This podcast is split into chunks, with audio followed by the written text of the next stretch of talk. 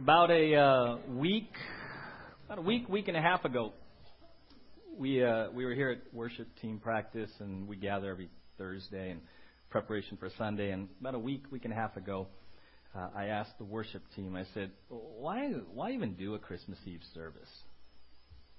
I mean, it's a really busy time." You know, I mean, in fact, if we said we weren't having one, my guess is some people would go, whew! Uh, all right, uh, all right. And, and so, right, Glenn? right? And, and, and it's, it, it's an interesting question, uh, you know, and, and there was a variety of answers given. One was tradition, right? Well, it's tradition. You have to don't you? Right? Well, we always have one, don't we? Right? And and and we talked a bit, and, and you know why? And, and and if you think about it, uh, it, it's a real question even for for each of us. Why why are we here? You could be a lot of other places. Well, this is my job. That's why I'm here. But anyway, just kidding. Um, what if you think about it? I mean, you probably could be at home doing something in preparation for tomorrow or for something later this evening, but you chose, I chose, yes, I chose to be here, right? We chose to be there, and, and sometimes the, the, the meaning or the impact or the power of a gathering is that we're all kind of on the same page about why we're even here. Why we're even here. Because that makes our time together meaningful. Because my guess is if this was sort of tradition and you're just sort of because you have to, but you really are waiting till eight o'clock because that's when you got to go get on with the presents and whatever you're doing later, and this is just a filler. That you're gonna, this is going to be radically different than someone who comes uh, for the reason, and and and we talked as a worship team, and, and someone said, well, it's the birth of Jesus.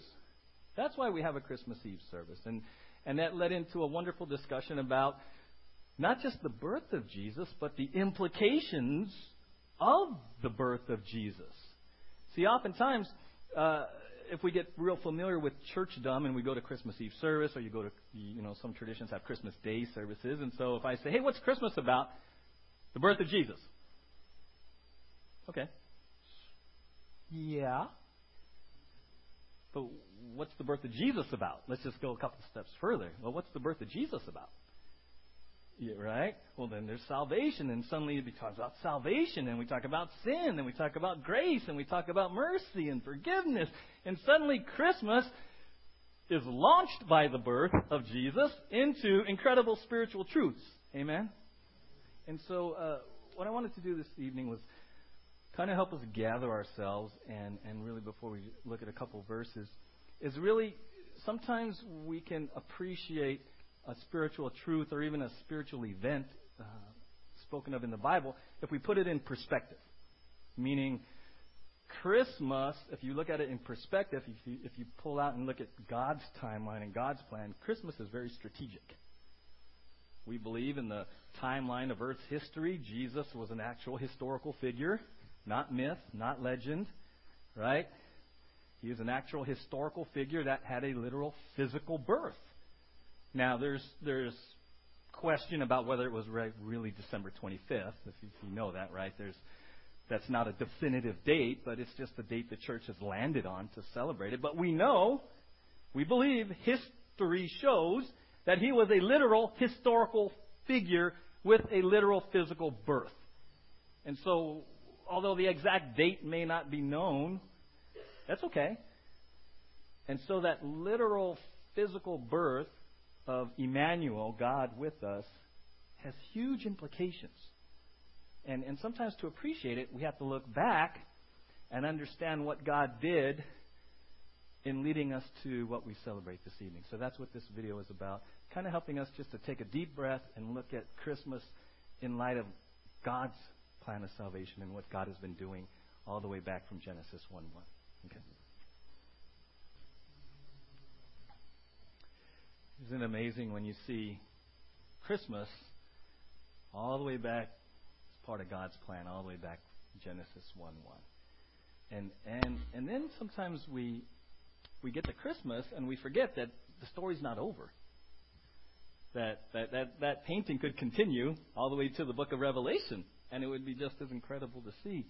And so, so sometimes in, in the season, it's really challenging, and it's a choice we have to make to stay focused, keeping the main thing the main thing, right? And and sometimes even in the the midst of nice and good Christmas traditions, we can get sort of lost and, and start getting overwhelmed. Anyone feel overwhelmed a little bit the last couple of weeks? Anxious, stressed.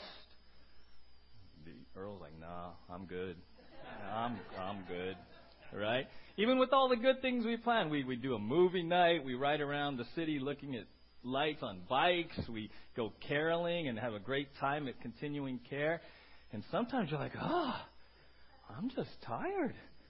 Right? And so even in the midst of all the traditions and ministry of Christmas, we have to choose to stay focused. And and one area that, that in particular that, that is a challenge is this area of gift giving.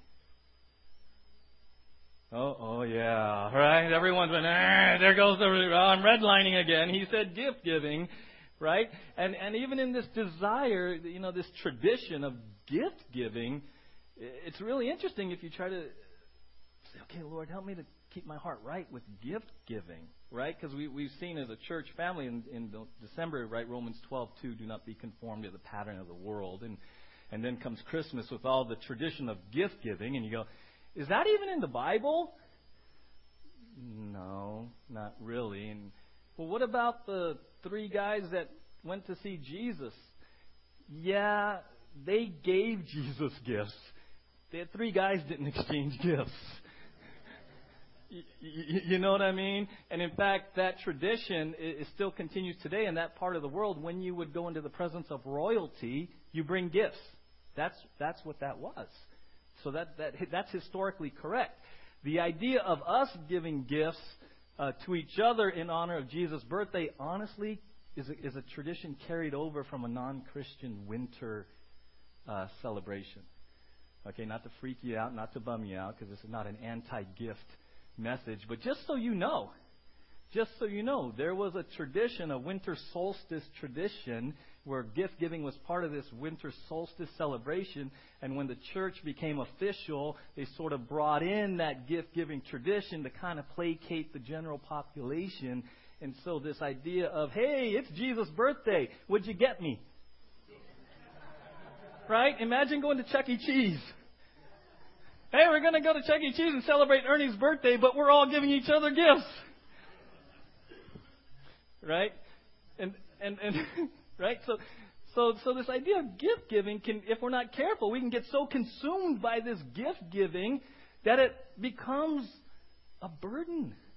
It becomes works and duty and stress and it can even become self really self-centered.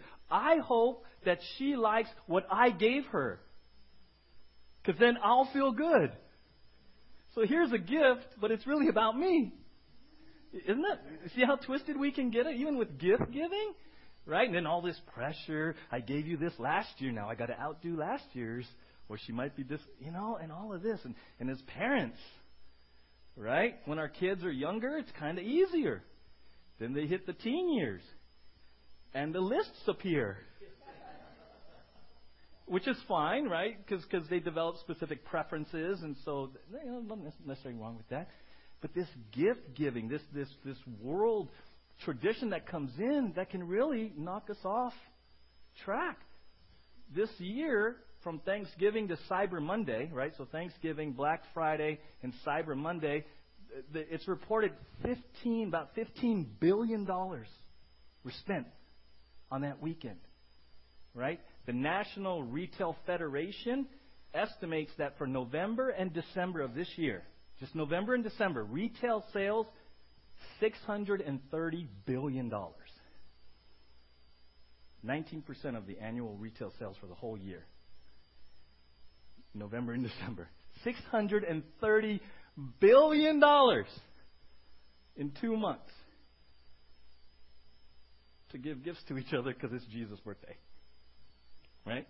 That's okay. I mean, I give gifts.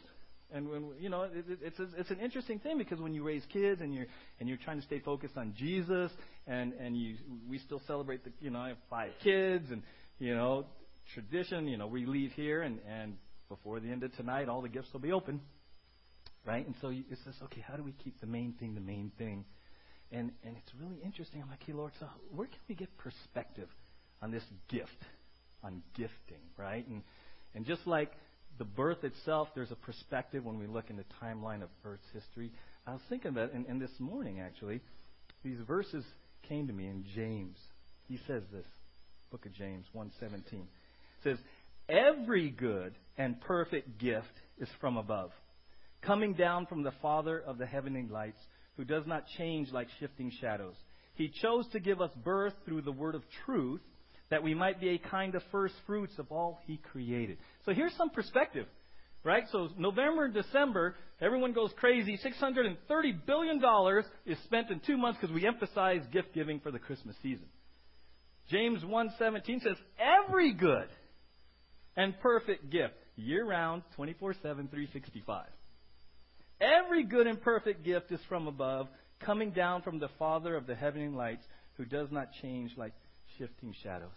And so I spent the day and I'm like, okay, whew, now I can put gifts and giving in a bigger perspective.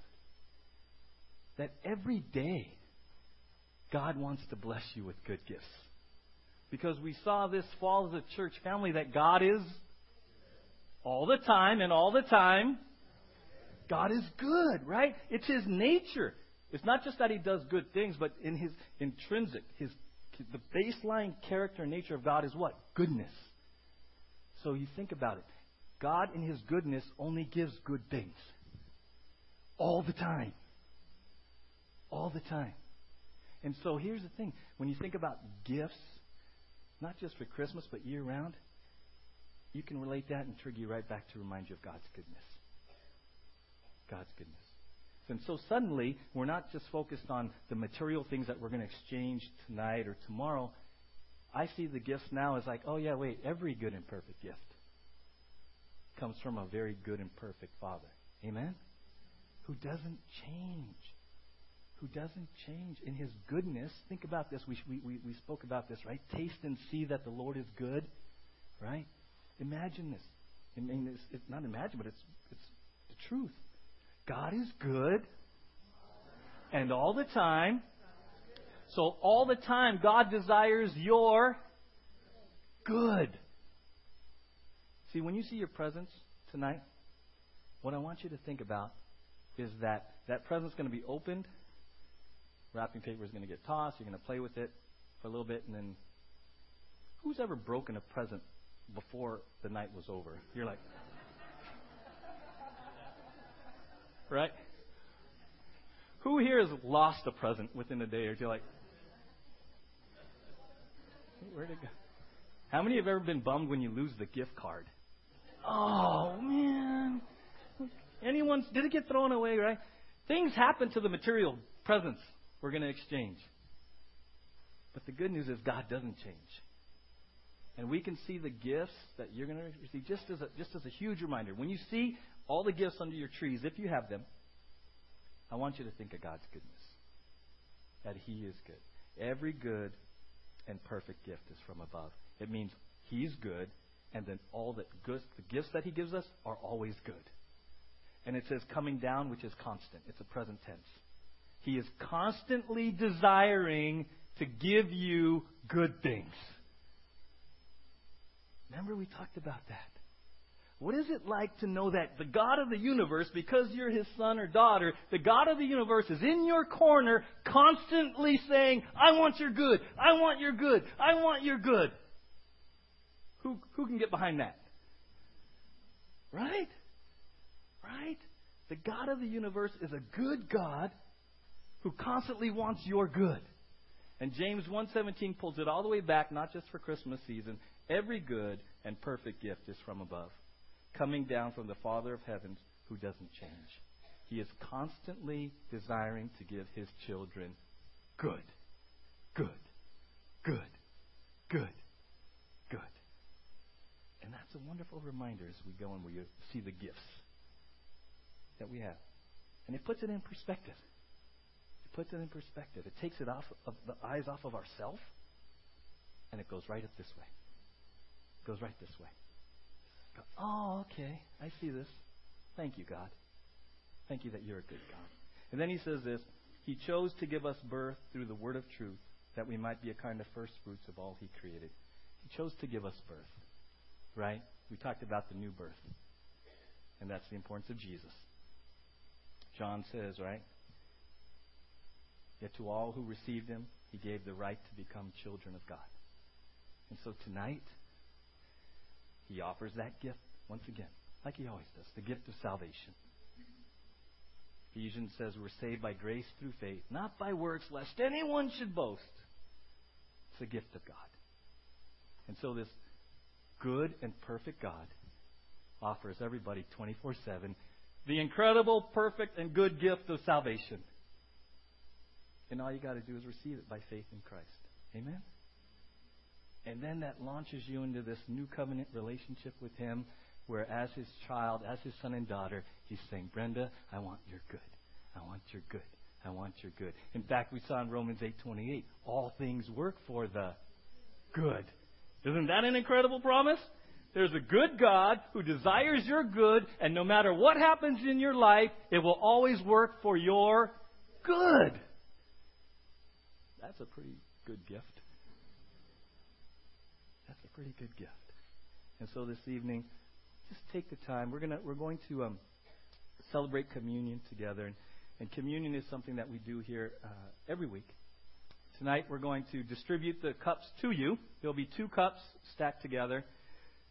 And here's my encouragement. We, we don't just do communion because we feel like we have to. It's really an opportunity to carve out a little personal time, even in the midst of a service.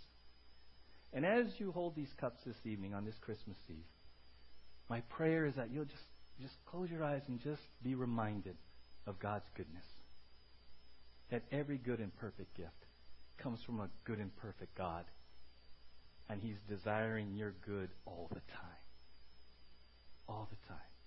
And if you haven't received His gift of salvation, you can do that tonight. That is the most incredible gift you could ever receive. Because then the birth of Jesus, you understand, moves forward into eternity that way.